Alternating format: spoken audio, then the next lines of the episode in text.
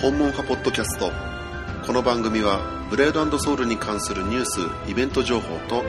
僕のプレイヤーとしての近況報告を交えてお送りするポッドキャストです。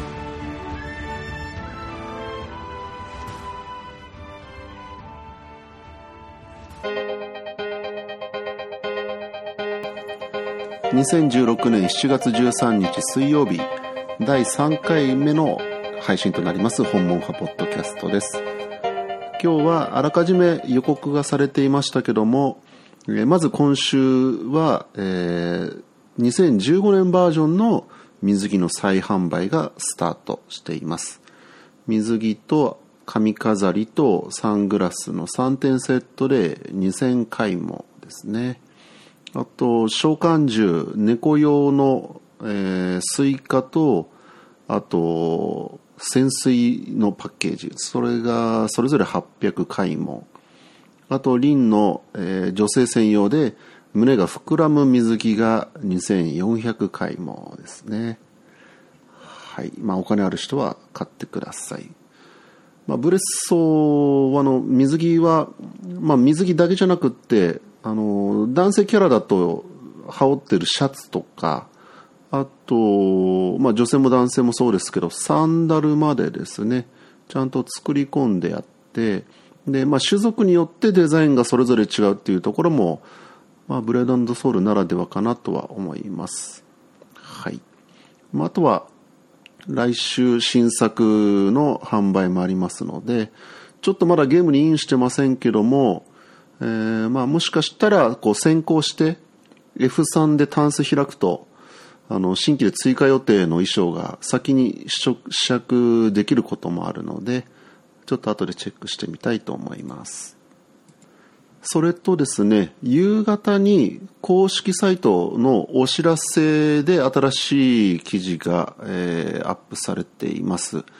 タイトルが7月20日一部アップデート変更点の事前お知らせということで、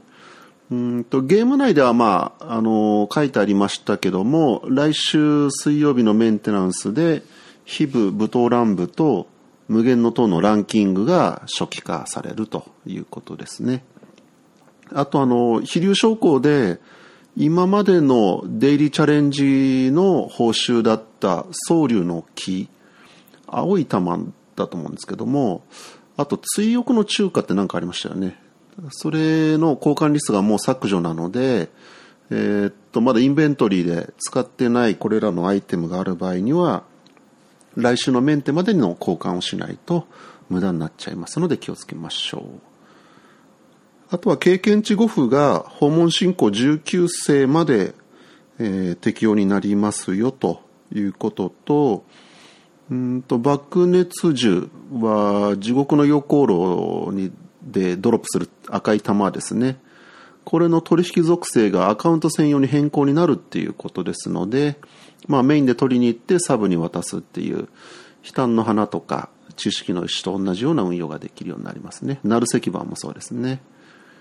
それと、製図交換員と戦場交換員の交換リストに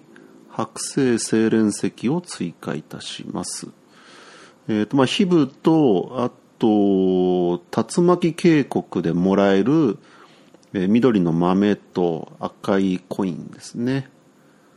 えっ、ー、と、まあ、白星精錬石が、それぞれ100枚、100個でもらえるようになりますよと。まあ、サブキャラの武器の進化ツリーで、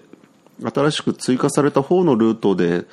この白星精錬石使いますけども、まあ、ちょっとあんまりピンとこなくって、あれが果たしてこう、なんですかね、こう進化させやすいルートなのかっていう実感が今のところないですね。まあこれが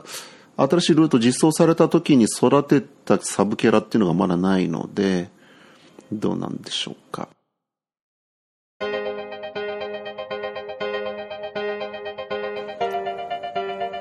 えー、続いて、まあ、近況報告といいますか、前回の配信の後でブログは一つ記事を書いていまして、地獄の陽光炉の、えー、なんですか、迅速討伐ですかね。5分以内に無眼を倒すっていう業績ですね。これを、まあ、達成できたので、うんと、業績承認の方に行くと、あの、地下監獄と同じように、業績達成した人だけが、名誉勲章何枚かで、え、衣装がもらえるということで、その記事を一本書いてあります。まあそんなとこですかね。まあそんなに、うん、爆熱銃は白麗武器進化させるのにまた必要なんですけども、あんまりまあドロップ、回数いったわけじゃないですけど、ドロップ見かけないので、デイリーチャレンジの方で、アイテム130枚だったですかね。それで一応、飛竜昇降で交換ができるので、デイリーチャレンジを頑張って、次に上げる、えー、弾を稼ごもらおうかなというふうに思っています。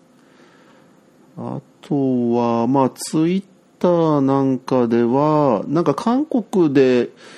ユーザーイベントですかね、ヒブの大会もあったみたいですけども、あの、ちらっと結婚システムの実装の噂とか、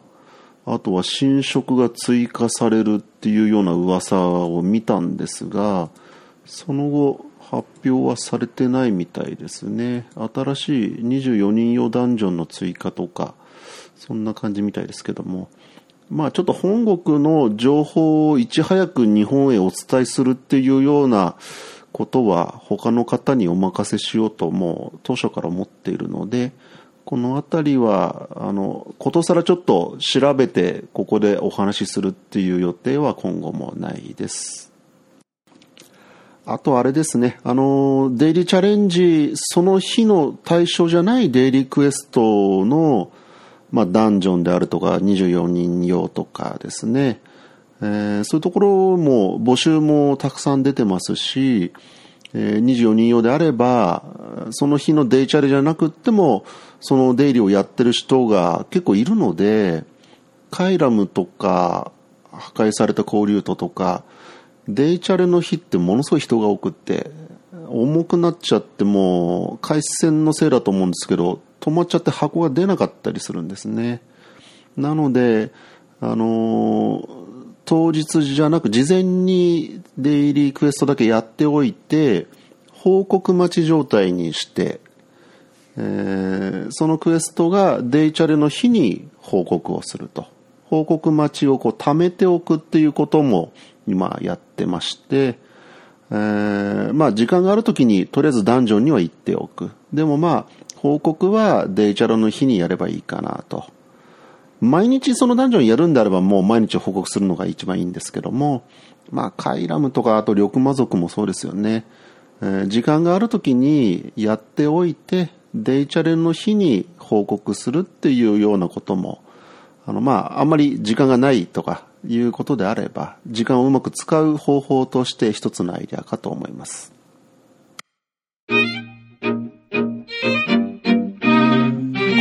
送は以上です。最後まで聞いていただきましてありがとうございました。また次回お会いしましょう。